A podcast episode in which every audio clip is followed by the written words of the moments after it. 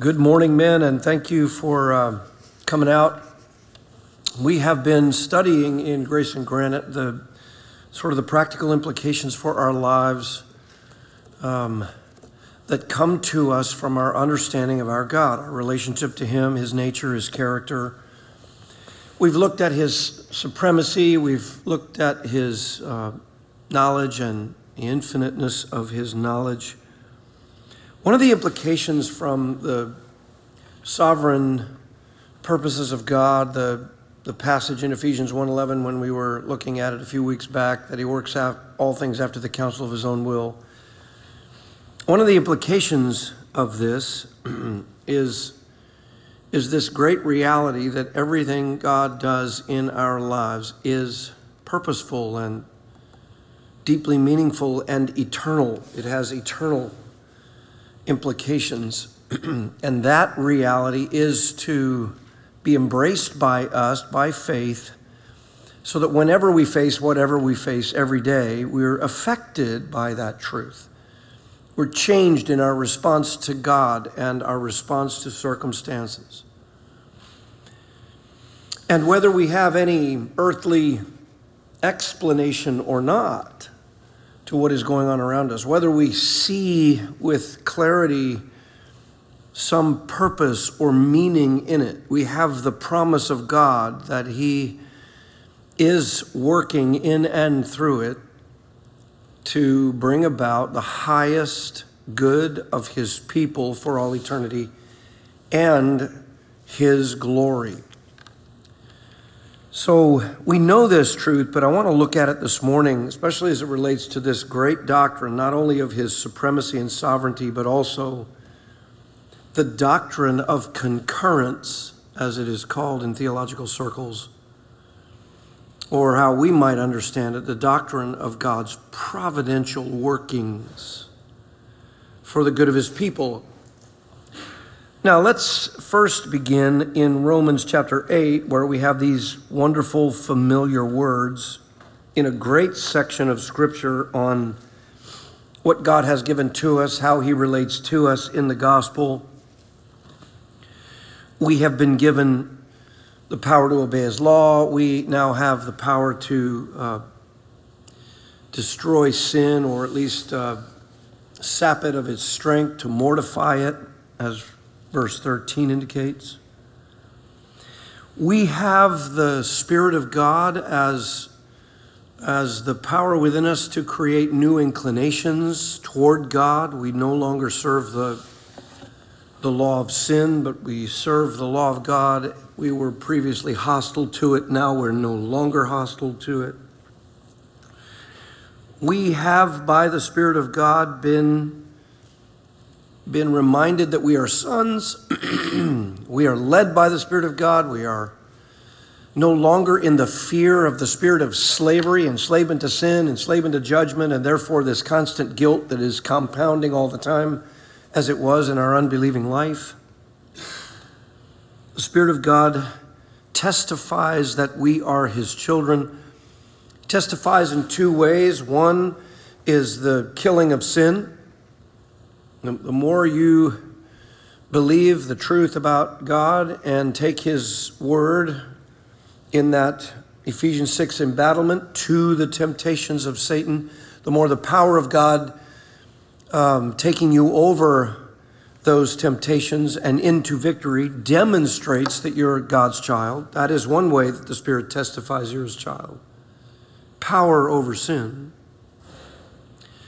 The second way is that in the spirit of adoption, given by the Spirit of God, there is this pull back to a relationship with God, so that whenever you have drifted or whenever you are wondering if God is there, whenever you're calling out to Him or praying, walking through your daily life, there's this pull back to this sweet, intimate relationship with God, whereby we cry out to God for that intimate relationship. Even when you sin as a Christian, the Spirit of God pulls you toward God rather than leaving you to yourself or giving you over as you had been in your previous life.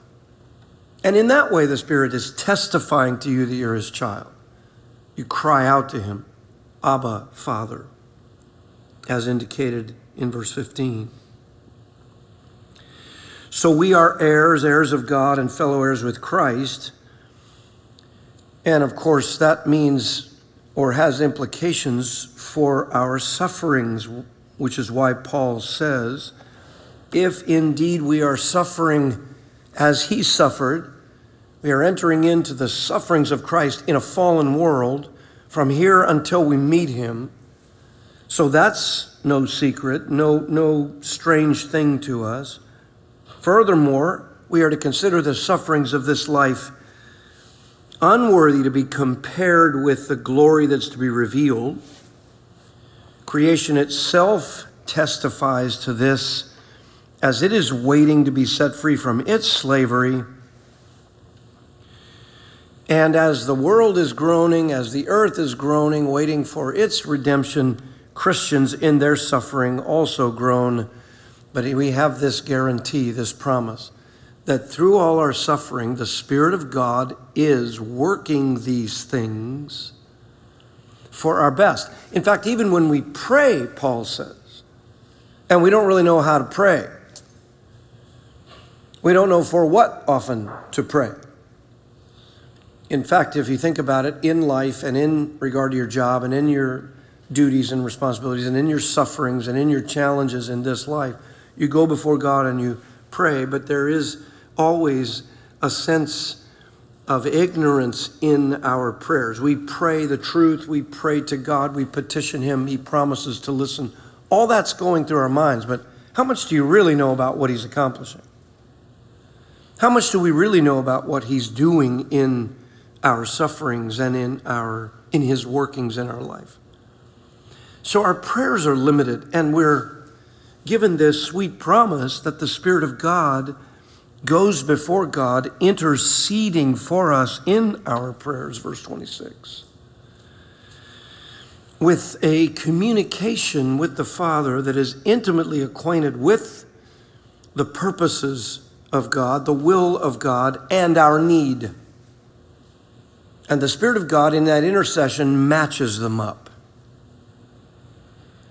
He matches them up with groanings it's called here, some divine communication about your specific needs translated to the Father to be able to meet your needs and um, make up for your ignorance in your prayers. Your prayers are heartfelt, they're passionate, they go as far as temporal life, they go as far as what we see. Might even be filled with insights as the truth intersects your life and you pray for the right things. You might even pray scripture and be praying the truth itself. But we don't know the full purposes of God as He's carrying out what He's carrying out. The promise here is the Spirit translates all that to God. Why does the Spirit do that? So that when your needs are met by God, all things are working together for our good because we are those who love God and who are called according to his purpose.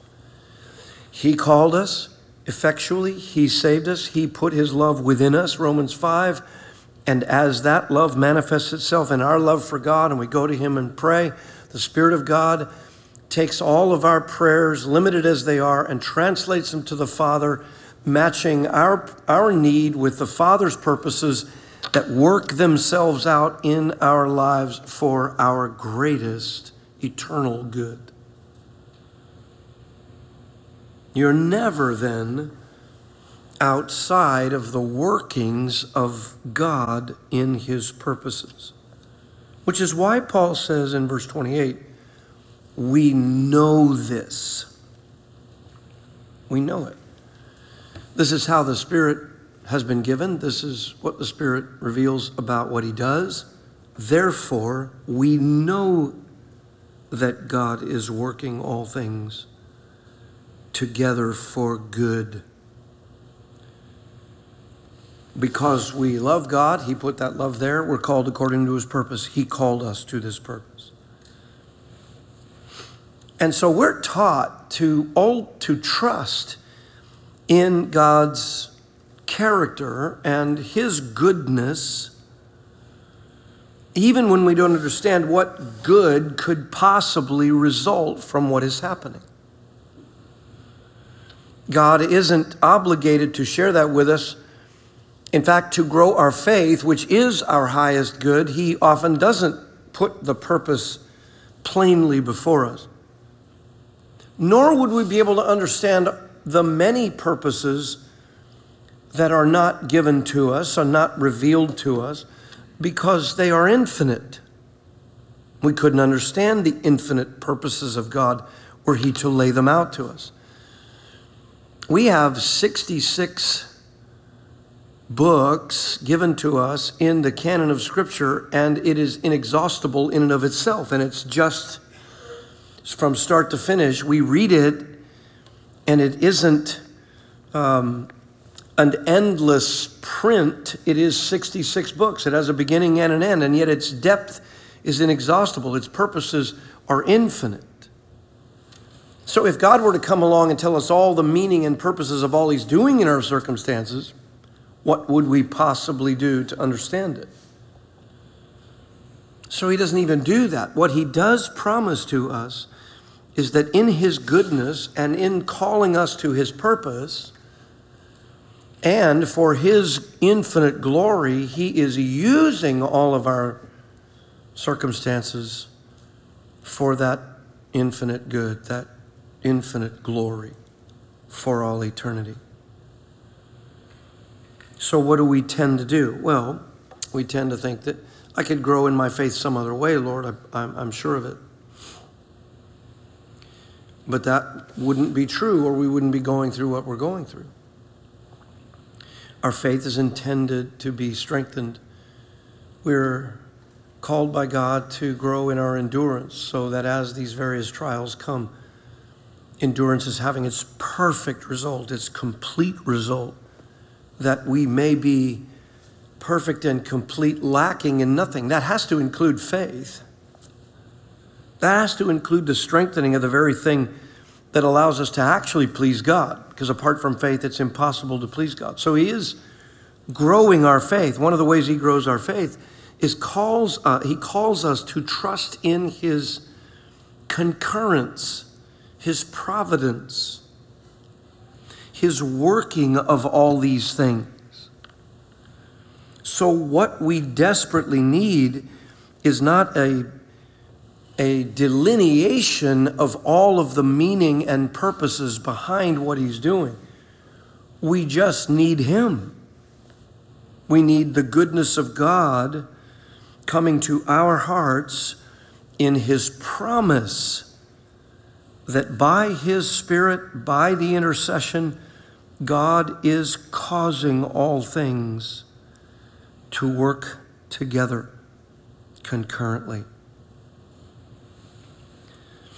If you take scripture passages about this great doctrine of God purposing to be good to his people and to bring about eternal purposes for his glory, and you combine them together into a definition of concurrence or providence, it would come out something like this Providence is the continuous activity of God in his creation by which he preserves and governs. And this doctrine of providence affirms God's absolute lordship over his creation. And it confirms the dependence of all creation on the Creator. So, to expand it a little bit, God is continually preserving and governing his creation, as we have studied this doctrine before. But he does so in concert with, so to speak, in concert with all the free moral actions of his creatures. So, whenever the church has tried throughout history to capture the essence of providence, it has resulted in great statements in theology, one most notably being the Confession at Westminster. They stated it like this God, the great creator of all things, doth uphold, direct, dispose, and govern all creatures, actions, and things, from the greatest even to the least. And he does so by his most wise and holy providence, according to his infallible foreknowledge, which we've already studied, and the free and immutable counsel of his own will. That is to say, it never changes. It has been decreed, it's decreed out of his character, out of his infinite knowledge, and it cannot change. Because it, it cannot imply, we might say, that God somehow relooked at things and did a course correction. He looked back and saw maybe he didn't anticipate something like we studied weeks ago that the open theists had tried to claim. No, God, in his most wise and holy providence, upholds, directs, disposes, and governs all creatures' actions and things according to his infallible knowledge and the free and immutable counsel of his own will and he does so to the praise of the glory of these qualities within God his power, his wisdom, his justice, his goodness, his mercy. That's why he does it. To put himself on display in his creation, both now and forever. I think it's interesting that sometimes when we think about why in the world he would allow evil and that is, of course, a, a great study. But when we often think about why he would allow evil, we rarely talk initially about his providence, and yet I think that's the biggest mistake. When you think about why God would allow evil, and then you look at the last portion of the Westminster Confession statement, you find an initial answer that swallows up your initial concerns and fears. He does all of these things to the praise of the glory of His perfections. So if decreeing and ordaining and providentially outworking a plan that includes evil, but it would ultimately result in his display of his perfections to the only and greatest level they could be displayed for God to remain God, then it makes sense. As horrific as sin and corruption have been in humanity, the praise of the glory of God is not to be imagined as diminished simply because evil has reigned so long. In other words, said another way, as bad as evil is, there must be something in the praise and honor of God's perfections that, when displayed, swallow up any concern about whether evil has existed for a time. If the praise of the glory of God will occur throughout all eternity and has always been, because God's glory has never ended, it is infinite, then a season of creation that has resulted in devastation and corruption, but which will put his perfections on display at the greatest and most infinite level, well, therein lies your answer. At least insofar as we can understand it, the mystery of it.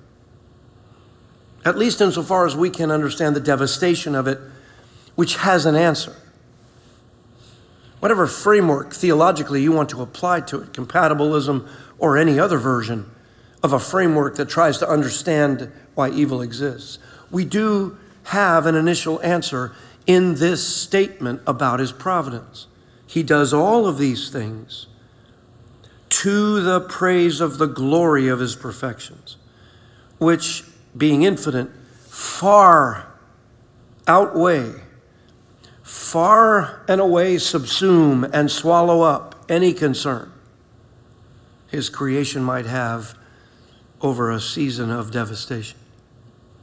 It would have to.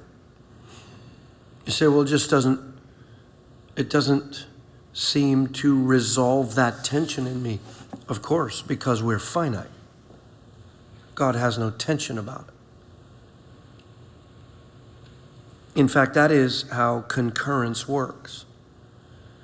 As we study providence, we note that it is the ultimate will of God that is working itself out in a world, mysteriously, that seems to be operating on its own. We are moral agents. We are making moral decisions all the time. It seems to us in our finite creaturehood, it seems independent of the workings of God. And yet the scriptures tell us that it is not. He is working all things together, and the language is causal here. God causes all things causes all things. So he is, of course, the finite and ultimate cause of everything. And he is the one bringing about its meaning and its purpose, even while to the creature and to creation itself, it may seem to be operating by fixed laws that have nothing behind them working. God says, it is all working concurrently by his power, by his cause, as the first cause of all things, the finite cause of all things. We see this in Scripture all over the place, and, and so I want to begin to look at providence, spread it out, and then look at its implications for how we think through our response to God in our life. You know, Look, while it may seem that we're independent, making all of our decisions as moral agents on the earth in some sort of autonomous way, Christians know that God is working in and through all of it providentially. So that ought to stop us up short. In, in at least two ways initially, though lots of other ways. In at least two ways initially. Number one, I, I do nothing um, by my own um, independent strength and prowess. It is important to be humbled by the doctrine of concurrence and God's providence because mankind loves to imagine that the things that we achieve are our own.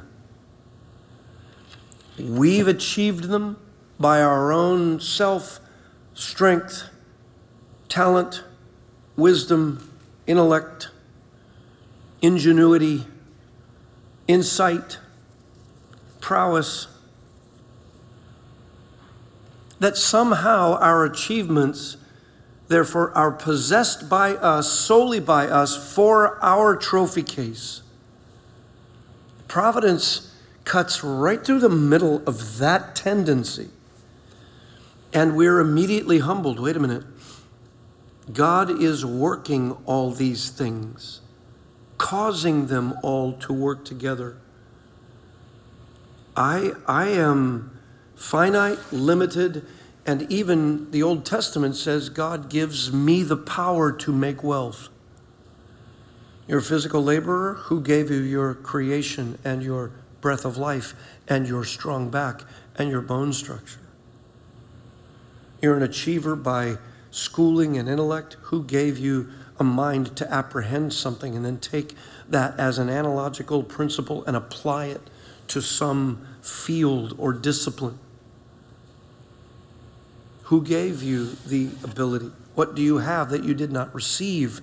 Paul will remind the church. God is not relegated merely to the things of redemption. We are his creatures John or, or uh, Paul on Mars Hill, Acts 17, said to the pagan culture, God gives us life and breath in all things. He determines our boundaries and our habitation. He will tell you, this far you will go and no further. So, in one sense, the doctrine of providence and God causing all things concurrently to work helps humble us in our achievements. God has allowed this, God has put circumstances together, God has opened doors and closed others, God has given opportunity, God has given me mental ability and strength. Even the moments today to think what I thought that brought about this outcome, God brought those things about. It's humbling.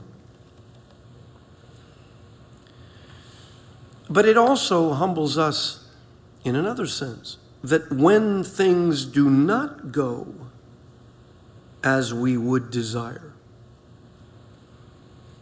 we are humbled to remember the promise of God that He has purposes that go beyond human beings being comfortable, being always settled in this life attaching yourself to the things of this earth when eternity is our fixation. Things above is where our mind is to be set. God's providence humbles us. He doesn't operate like we do, He doesn't set things forth as we want them set forth. We're reminded of the prophet's words in Isaiah 55 his thoughts are higher than our thoughts. Beloved, think of the implications just of that reality on a daily basis. When something unfolds that incites human fear and uncertainty and struggle and strain and trial.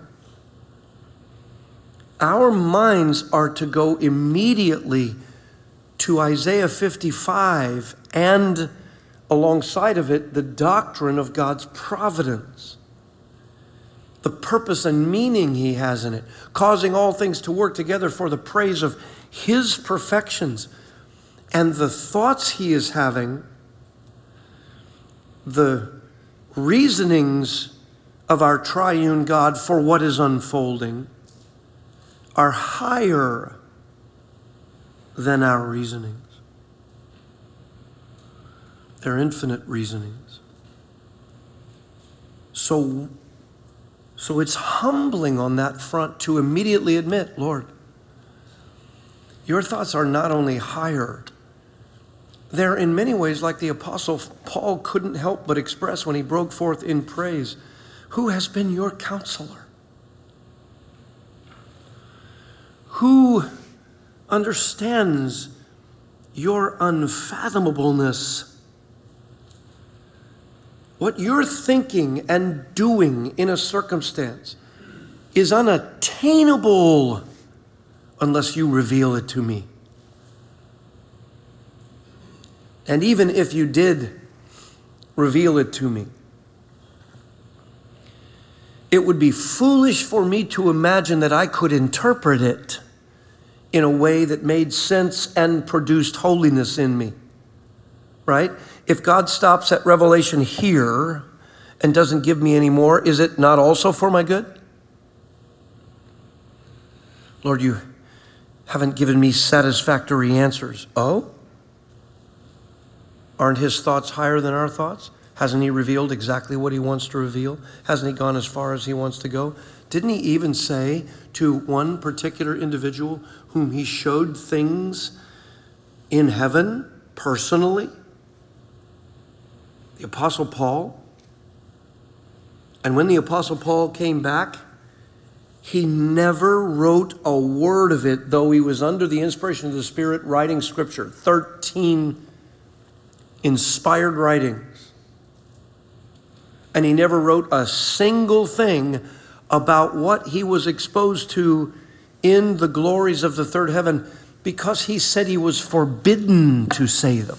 2 Corinthians 12. Wow. And you, you immediately think, why be forbidden? Couldn't that be great evangelism? Apparently not. Or God would have written them. How many times have we avoided having our morning devotions in the book of Revelation because there are things in there too wonderful for us? And you want some place for Paul to describe what he saw in heaven? God's thoughts are higher. The experience of the glories of his perfections are higher. What would we do with them? Complain about them? Of course we would. If you don't think so, you're not sufficiently yet humbled by the higher thoughts of God. What would we do with them? We would say it's not enough. Even though we don't understand his higher thoughts, we would take them in, process them, and act like we understood them. Sorry, we're ignorant, pathetic. Then what would we do? We would likely worship the human being who told us them. I've often wondered when I've been looking at an ancient scroll. I remember being in Israel, and several of us guys were in the museum there, and we were reading Isaiah's scroll. And we were finding places like Isaiah 53 and Isaiah 55 in the Hebrew so we could read it. And actually, somebody from the bus had to come running back because the bus had already taken off, and four of us were not on the bus because we just didn't want to leave the scroll. And as we were reading it, I remember having this little discussion with the guys.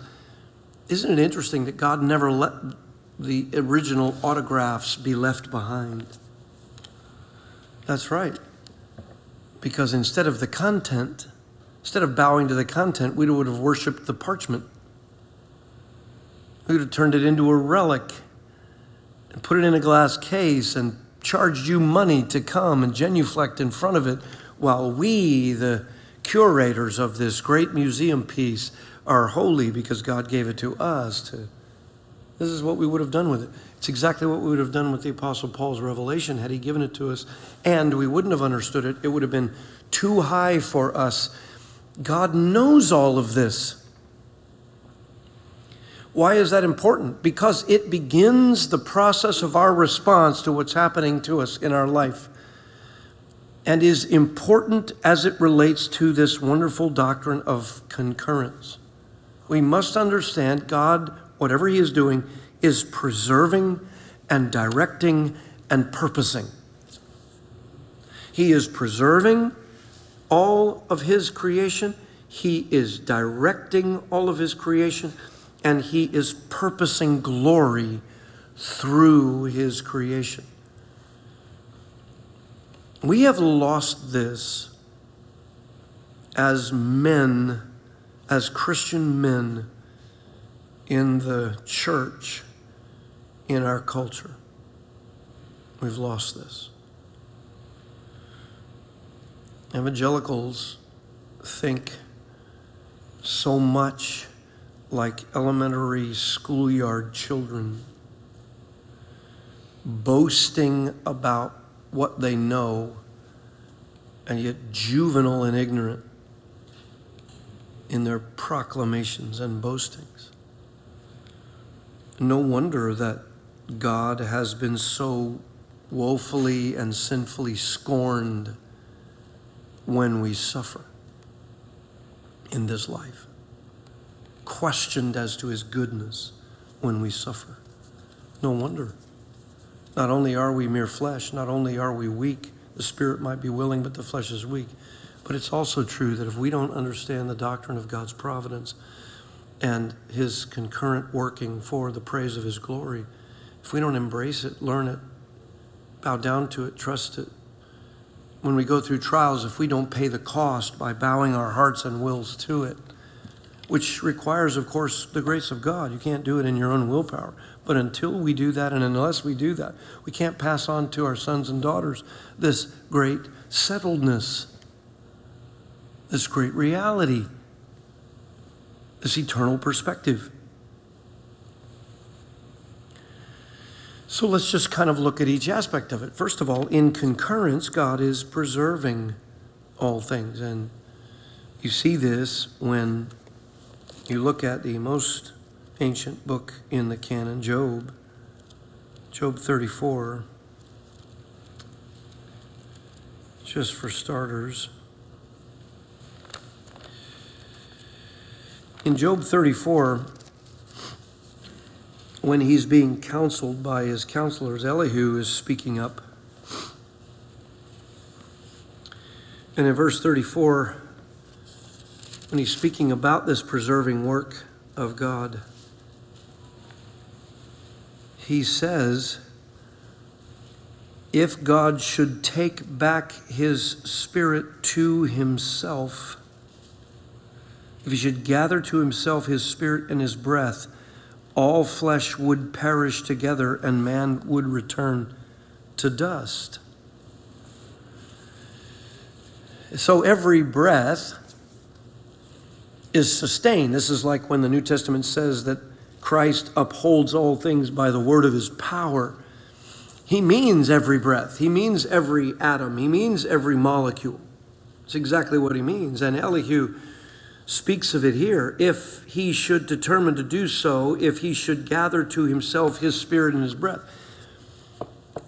If while sitting here, every breath you take ends because God said you're not going to breathe another breath, it's over.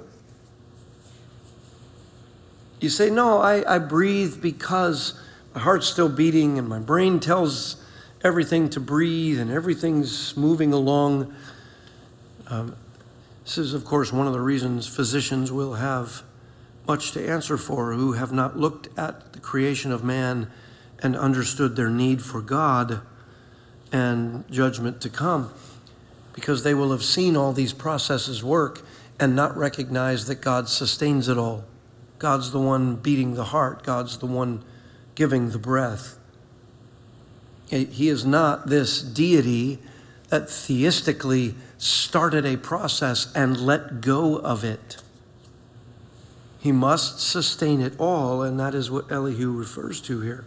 We don't often think about that. We take our breath every day, every moment for granted. Even sitting here, we don't think of it like that. Now look at Psalm 104, which is, of course, the classic psalm of God's concurrence and preservation. God's creation and preservation of all things in this psalm. It just goes on and on. We bless Yahweh, the psalmist says, O my soul. O Yahweh, my God, you are very great, clothed with splendor and majesty, covering yourself with light as with a cloak, stretching out heaven like a tent curtain he lays the beams of his upper chambers in the waters. He makes the clouds his chariot. He walks upon the wings of the wind. He makes the winds his messengers and flaming fire his ministers. He established the earth upon its foundations so that it will not totter forever and ever. You covered it with the deep as with a garment. The waters were standing above the mountains. At your rebuke they fled. At the sound of your thunder they hurried away. The mountains rose, the valleys sank down to the place which you established for them, and you set a boundary that they may not pass over, so that they will not return to cover the earth. And on it goes, sending forth the springs, giving drink to the beasts, the upper chambers of the waters, satisfying everything with the fruit of his works, grass that grows, trees that grow, the animals supplied by the high mountains, verse 18 and following. Verse 24 then, O Yahweh, how many are your works? In wisdom you've made them all. The earth is full of your possessions. There is the sea great and broad, swarms without number, animals small and great, ships move along, and then, of course, sea creatures. And you do all these things by your power. God's creation came into being and is preserved continuously. Notice verse 31. Let the glory of Yahweh endure forever. Let Yahweh be glad in his works. He is preserving them, having made them. There's nothing about it that reflects any of the power or wisdom or sustaining uh, of man. They're His. He established them, and they endure according to His glory. Nehemiah in chapter 9, verse 6 says, You are the Lord, you alone. You've made the heaven, the heaven of heavens with all their hosts, the earth and all that's in them, the seas and all that's in them, and you preserve all of them. You preserve them, you make them go, you make them remain. In him we live and move and exist, Acts 17 25. In him all things hold together, Colossians 1:17. The, the force of that language carries the idea of endurance, the same thing the psalmist said in Psalm 104. The glory of the Lord endures forever. Let him be glad in all of his works. This is the whole point. There's an enduring of it, a holding together of it. Things are kept continually enduring. Were he to remove his preserving work, even for a moment, everything would utterly and instantly cease to have life and existence. And, and while the emphasis here is on his purpose and his power to preserve things, the greatest aspect of all of it is that it is happening in him alone. It is according to his glory, his character, his purpose, his person. It's rooted in who he is. And so the perfections of who he is govern his sustaining purposes. This is, of course, important for us when, when uh, we live out our daily life and we take for granted that all this is going on. It's interesting how quickly God gets our attention when things are not what we want them to be. But when they are what we want them to be, He doesn't have our attention all the time. That must be a joy for Him to grow us in that, and yet think of His creation not paying attention to Him. How much does He endure? How patient is God that His creation isn't paying attention to Him, His, his creatures? Romans 1 though they knew God, they did not acknowledge him as God. His creation every day, using the breath he gives them, involved in the purposes and meanings he has put to them in his providences. For the praise and the glory of his grace, still does not acknowledge him as God. Some of them, his redeemed people, can go days, weeks, without acknowledging these truths about him in a meaningful and practical way in our life.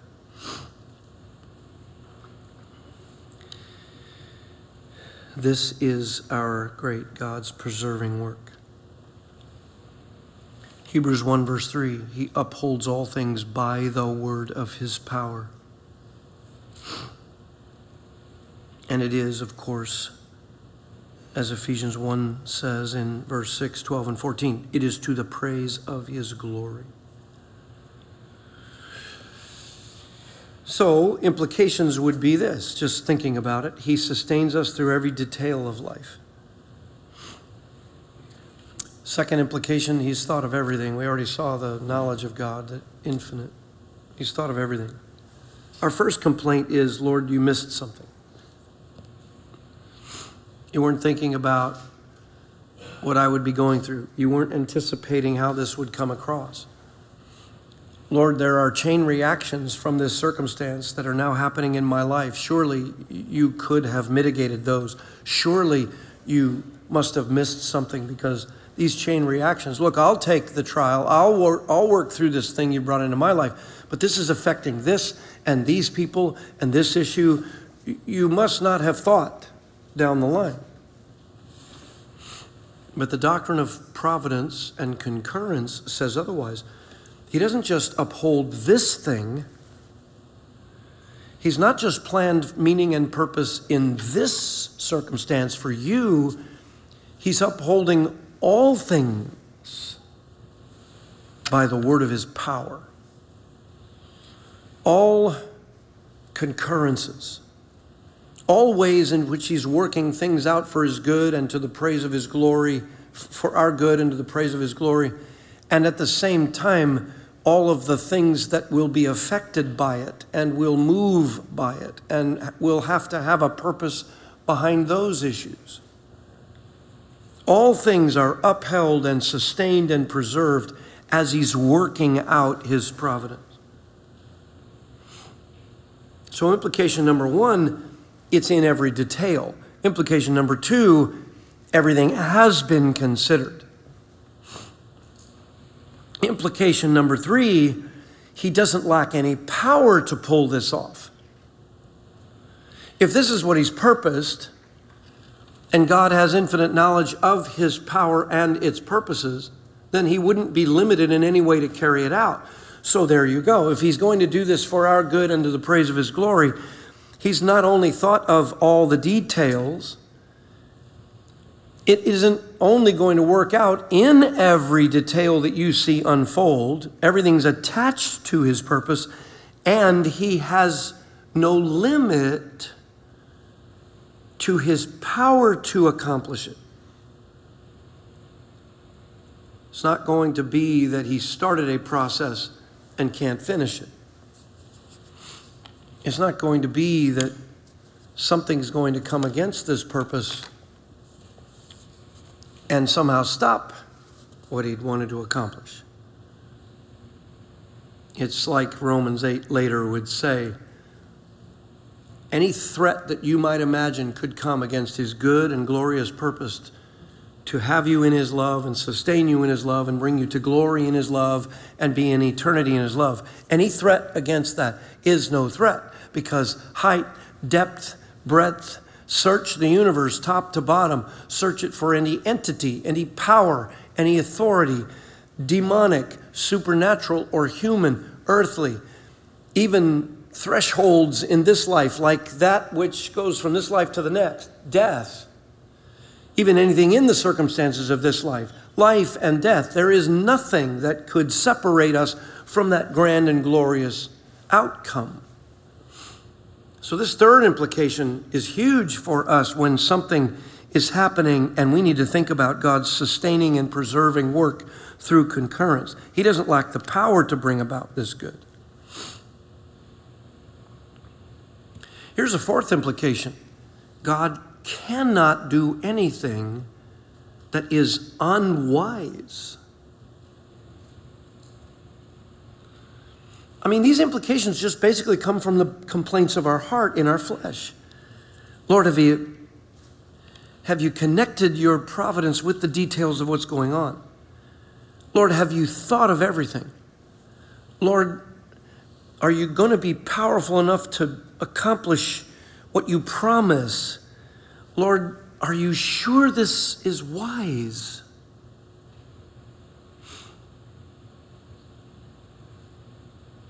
Here's a third implication, or a fifth implication, rather, from Hebrews 12. All this pressure, all this discipline of the Lord, all this working out of His providences in our life, His holiness is the ultimate goal that He has as the end He wants to achieve. So it is it is that we might share in his holiness.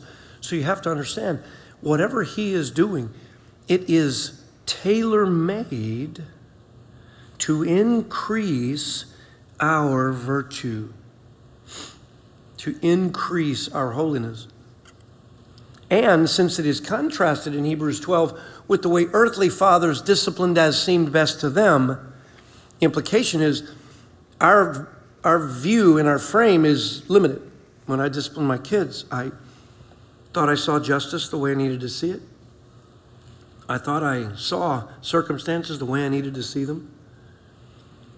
Even at the end of a parenting practice, to teach my children something, where the Bible was at the center of it, and justice from God was listed in Scripture, and consequences were laid out, and it was put before them.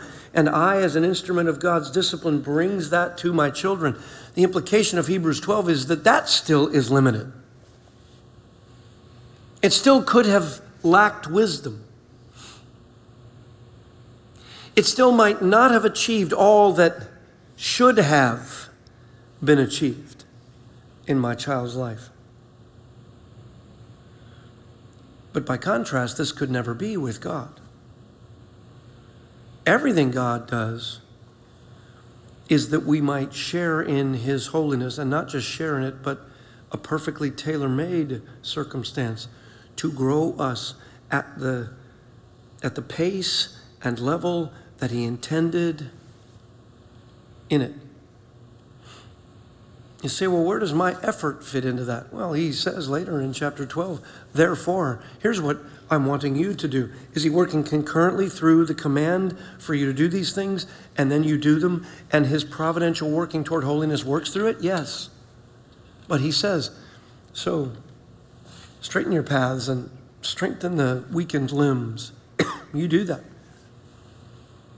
Because afterward, when you're trained by the discipline of the Lord, it yields the peaceful fruit of righteousness.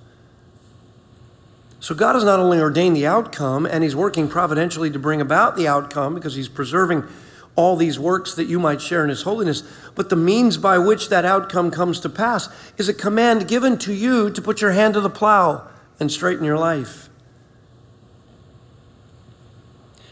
Is any of your failure going to thwart God in this grand purpose to bring about greater holiness that you might share in it? No, even your failure is mixed in in his wonderful purpose. Now that is mystery. How it is he can have an ultimate will and the means by which he carries out that ultimate will, and some of those means involve my weakened joints and my misdeeds none of which could ever be unwise, all of which must make me share in His holiness perfectly, because He's preserved all things to that end. Which is why 2 Corinthians 4 says His glory is greater than our trouble. That his glory would redound more and more, the Apostle Paul said, Hey, death works in us so that life works in you.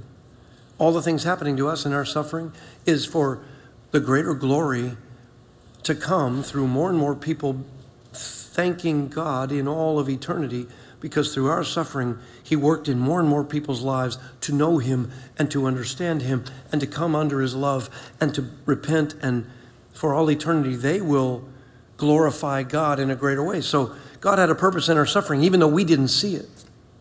Sometimes we say as a church, isn't it wonderful to imagine that when you get to heaven, all those tentacles are going to be shown to us? For all eternity, you're going to see the intricate ways that all those traceable lines came down to your life when you were born and the way God worked all those preserving providences into your life to bring about circumstances so that He would save you. And then, after having saved you, used your holiness and your growth and your suffering to tentacle out in other ways to other people so that in glory you're going to meet them all. And Paul says it in 2 Corinthians 4 that more thankfulness would redound in more and more people to the glory of our great God. Why? Because in his providence and concurrence, he could do no less, or he wouldn't be God. He preserves it all for that purpose. So, whatever you're doing, successful or not, whatever you're doing, victorious or not, whatever you're involved in, happy or painful, these are the implications. Lord, you have, have worked out every detail. Lord, you've thought of everything and you're carrying every detail out from start to finish, and you've thought of everything. You have the power to bring about the praise of your glory through this. You cannot be unwise with my life. Your holiness reflected through me is the grand goal because your glory is reflected through me being like you. And I'm very much not totally like you yet. And any trouble that might involve, your glory is greater, infinitely more precious. I think of the lyrics of that song God is too wise to be mistaken, and he's too good to be unkind. Comes from an old Spurgeon sermon. And the songwriter, the contemporary songwriter, took that line and said, So when you don't understand and you don't see his plan and you can't trace his hand, then you must trust his heart. You must trust his perfections, I might say. You must trust his providence and his working concurrently for the good of his people. This is our great God. He's preserving all things.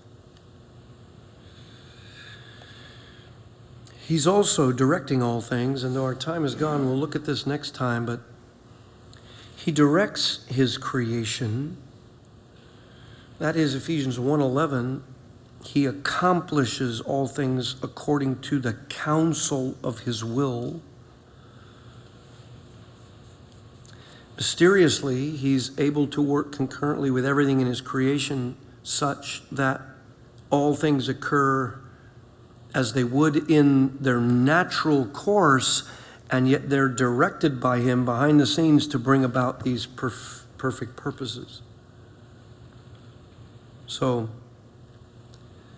we'll look at how he directs it next time, including evil what the scriptures say about how he reveals the use, the ordination of, and the directing of that which is against his character in the mystery of that dynamic, though he himself, no evil emanates from him nor could emanate from him. Yet in the mystery of it, he is infinite, and powerful, and wise, and directs even evil to the praise of his glory. While a delicate theological subject and hard to articulate without tripping up, it's a knife edge. We'll let the Bible do it uh, as we talk about it and um, try to understand its implications in our life. Since I think often we move quickly away from biblical truth uh, and into human reasonings when we are suffering and or trying to grasp uh, somebody else's suffering so it'll be important for us to see how god directs his creation outside of even just preserving it all right, so those are the initial implications of the doctrine of God's providence. Let's um, let's talk about it. See what's on your heart and your mind. Right down here, center of the aisle, where the beverage service occurs. Hey, good morning, Pastor. Thank you very much. You're welcome. I was wondering if you find it helpful to think in the category of, of infralapsarianism and understanding the boundary condition for redemptive history being a fallen creation and all of the parameters of our lives being tainted with corruption and sin and how we how we live our own lives, how we shepherd our families, that we're not we're not surprised when there's shortfalls and illnesses and things that come up because that is the way he's ordained it. I mean, your, your reference to Ephesians 1.11, that he's ordained it such that he's, he's called us out of corruption. He's allowed, he's, he's ordained the fall. And that's just the boundary condition for our lives, and we, we shouldn't therefore be surprised as these things come up. Well, I do uh, believe that the scriptures help us. Uh, the order of the decrees and where you land on that view, I, I've been thinking about that since I was a fairly new Christian. And while while ink will be spilt over which lapsarian view you're going to end with, I do believe that we argue over those things and discuss those things because there are places in Scripture that help us understand that there had to have been something in the decrees that included this dynamic. However, one of the reasons I think that um, the helpfulness of that doctrine doesn't quite reach us in our daily practical life is because when we discuss it, we're often trying to answer something God doesn't answer. So when you get into whether or not um, he decreed a fall or not, um, and the timing of it, I find it much more helpful to remember that God says that everything is to the praise of his glory. He says that. He also says in Scripture that some things are not his will. So it's very hard to get into discussions about the order of the decrees and whether that has a practical benefit in my life. Well, God ordained a fall and he ordained suffering, so why am I surprised? That's very difficult when you come across other places where God very, very clearly excoriates evil, hates it, and doesn't want it. So immediately a lapsarian discussion ends up in well, then how are we to understand the wills of God? Because there are expressions that indicate, in some sense, two different kinds of ways He wills things, as I mentioned to you a few weeks back. So sometimes when you're discuss, if you were to say to your children, for example, well, we're not surprised at suffering and evil and killing and tsunamis and dead people and blow-ups and wars and these kinds of things, because God decreed these things, and we're infralapsarian, and our neighbors over there are supralapsarian, so they have a much more difficult time because they have to wonder when He decreed a fall and all of that. To me, your kids are going to look up at you and say, "But why does God then say it's not His will that?" these things happen. In one sense, he says there's an ultimate will, Ephesians 1:11, that he's accomplishing. Within which, however, he says there are other things he's prescribed that don't happen. And he calls those his will. Even uses language about the will, both in Old and New Testament terminology.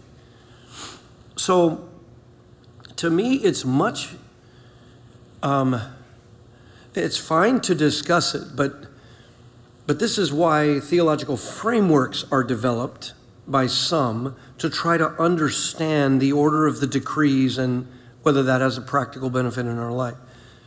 I have always found, even in parenting my children and in shepherding people, that, that Scripture doesn't solve the tension as simply as a lapsarian view. It doesn't solve the tension. I, I land somewhere in those theological discussions. I do believe there are scriptures that tell us that for the grand and glorious purposes of God, He would have had to have decreed these things before everything. But an order or an order to them that's tight and meticulous, it, it's why we end up in discussions about the will of God. So again, we have to use terminology that isn't so tight, which is why Piper, in his classic article, on the two wills of God uses language like, in one sense or in some sense, God wills this in an ultimate way. In another sense, He wills these things for just such a time that ultimately fulfills His ultimate will, but is in fact a stated will and it gets violated and He allows it. He not only allows it, He ordains it. It's why sometimes people want to say God ordains evil, but they don't explain other places in Scripture that clearly indicate God Himself cannot orchestrate evil as though evil emanates from Him. God does not solve that tension totally either. In fact, any theodicy that pretends He solves it is not reading the scriptures clearly. Um, he doesn't solve that tension, nor does He solve the tension about why it is that in a perfect Genesis 1:31 environment with perfect human beings living in untested holiness and no sin could sin. He doesn't solve that either. Nor is it solved by being infralapsarian. Okay, he decreed it, big deal. But uh, in what way and what mysterious sense could he?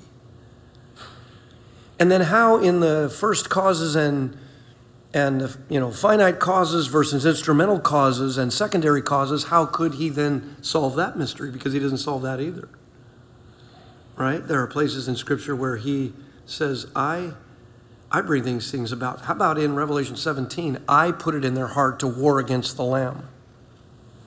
You, you, you what? You put it in their heart to war against the Lamb? Clearly, warring against the Lamb is evil. Clearly, you cannot tempt anyone to evil, James 1. And you cannot be corrupted in your person. Let no one say when he's tempted by God, you know, or I've been tempted by God when he's tempted. So, how can those two be compatible? Well, infralapsarianism or lapsarian view doesn't solve that either. What it does is try to help us understand how it is his glory is the ultimate goal, and therefore a fall can fit into that. That's as far as that view goes to me, which is something you would say to your kids hey, we're not surprised but there's more to say about our lack of surprise than just, well, I'm, I have this lapsarian view. Uh, it, it's much more the pages of Scripture taken in toto that help us understand why we should not respond in a sinful way to evil or in a shocked way or in a fearful way. On the other hand, it is true that in Scripture, we as human beings do respond to evil in a grieving way, and we are to see God responding that way. Can you imagine God being indifferent? Yes, he, he is not in his emotional makeup the same as us, and it's a mystery even there that he is impassible to the degree that he's never coerced outside of his ultimate glory and purposes, even in his emotional responses. But when he reveals his responses to evil and God's godliest people responding to evil, it's very passionate, it's very expressive, it's very shocked, it's very surprised, it's very, um, uh, you know, terrifying. Sometimes when we talk about a lapsarian view and we say, well, we shouldn't be surprised, we have to be very careful not to be saying we shouldn't be responding in any grief stricken or shocked way at evil either, or even a hatred way of it. So I, I find those views are much better defined and, and taught if we're talking about the scriptures in toto. How does God, and sometimes He doesn't solve the tension. Those theological views are trying to solve a tension. Well, they, they bring us some solution to the tension but you got to leave it where God, we have to leave it where God leaves it because he doesn't solve it. And I think sometimes we try to do it because we're a bit embarrassed when a atheist uses that as an argument against the truth. We get embarrassed by that. Oh, I don't I don't have an answer for the skeptic. And our answer, presuppositionally speaking, is scripture. They are called to believe it because God revealed it. And and no amount of, hey, prove it to me solves their unbelief problem. Um, we should not be embarrassed by the fact that God leaves those tensions all over in Scripture, particularly when it comes to what He's willing and how He, as we'll see next week, directs, He ordains and directs evil, even though it doesn't emanate from Him ontologically.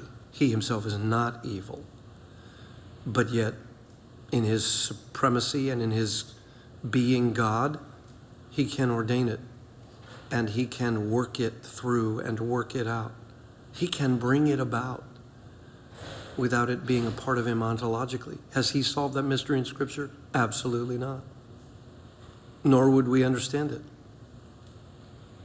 being finite. He has to open up our understanding and will in redemption to one degree or another. Even then, we won't be infinite. We're not infinite in eternity. We're still exploring our infinite, inexhaustible God. So, so yeah, I find it helpful, but sometimes limited in ways guys wouldn't want to think about it because they like to talk about it endlessly that I'm this view and I'm this view and his decrees and his decrees and be careful about that. Insofar as they teach you scripture and the framework is trying to explain what the Bible means in those tensions, great. But where they extrapolate further and think the tension is going to be solved in a view, it's mistaken. I've never found it solved.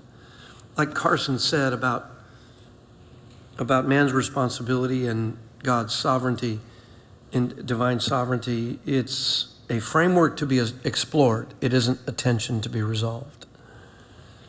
I think that's humble and right. Um, so if that if that helps a little bit. That might be a little bit of a lengthy answer to it, but I thought it might be important. Any other questions? Do we want to show of hands which Lapsarian view you take? Uh, infra, supra? Some middle position? yes. Good morning. Um, so, since you know we've been talking about how God ordains all things to you know achieve the highest glory for Himself, so that you know that can be on display. Would it be accurate to say that the course of history, the way it has gone, is is the most glorious way things could have gone, and the future will be the most glorious it, it could possibly be? Absolutely. Absolutely. So, in one sense, that is what the Bible teaches, and that's what we've been talking about. That all of this works to the praise of the glory of His grace. And since God is unlimited in His knowledge and unlimited in His power and, and scope, His purposes, the world He did create, out of all the possible worlds He could have created, this is the one in its unfolding and in its um, eternal purpose. This is the one that would bring him the most glory and praise because he could never be diminished in his purpose or lacking in some part of his plan. So, yes, absolutely in, in that sense. However, when you read scripture, though that is true, you come across uh, clearly places in Scripture where, in the outworking of this, it doesn't seem to us that he could be glorified supremely in some of what goes on. How could evil bring about an eternal glory that will answer all of the questions we might have about evil? I mean, just human history, a study of even portions of it. I'm fully immersed right now in North American history, as I've told you. And the documented horrors of a people so vile in their tribal practices, their daily life, their godlessness in this land. To read them is to have to put the volume down sometimes and, and imagine going and taking a shower. It's hard to conceive of. And that is one slice of a few decades of human history. Nothing at all compared to the evil recorded in Genesis 6 in passing, it seems. Save eight people. When you read passages about sin and its global exploits, it's hard to reconcile with the praise of God's glory yet to be revealed. Doesn't make the first thing you said untrue. This is the only and ultimate way God would be able to reflect his glory to his creation for all eternity in the way that would bring about the greatest expression of it, the most infinite display of it to all of his creation. Otherwise, he would not create. And when he did create, there was no flaw in his purpose and nothing unknown that he's had to tweak since. It was all ordained from before anything was created, and it was perfect when he ordained it, including sin. But when you read the pages of Scripture, you're not intended to be indifferent to how all of that unfolds, or God would have never revealed how it unfolds and how man responds to it. We're in it. God is both transcendent in all of it and immanent. He's near and involved in it and responds to it. He responds to evil. He responds to our prayers that evil would end. He responds to God's people's crying out for help, right? 400 years in bondage was also ordained by God to bring about greater glory, and yet he responded intimately and closely with the people and brought them a deliverer, and then talked intimately with Moses face to face and responded like they were discussing things as peers, even though they were not peers. God ordained all of that intimate, immanent involvement and nearness. At the same time, transcendent in all of it. So, yeah, we are intended to have both things affect us because both are revealed by God. So, you're, you're dead on. This is the only world He would have and could have created to bring about the greatest display of His glory, or it wouldn't exist. At the same time, that doesn't make us, in our finite minds, indifferent to the rest of Revelation, where He is near and involved.